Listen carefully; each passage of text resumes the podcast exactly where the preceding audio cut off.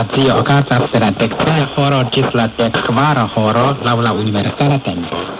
La frekvencoj estas unu unu ses kvin nulo kaj naŭ kvar kvar nulo kilohercoj.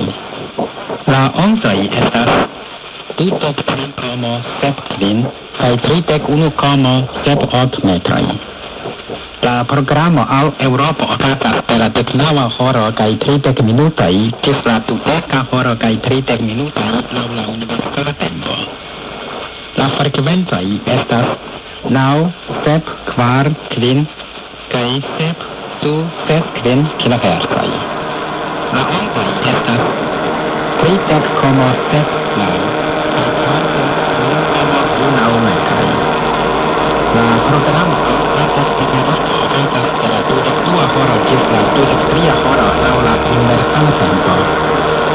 Enligt now up 59 till 6317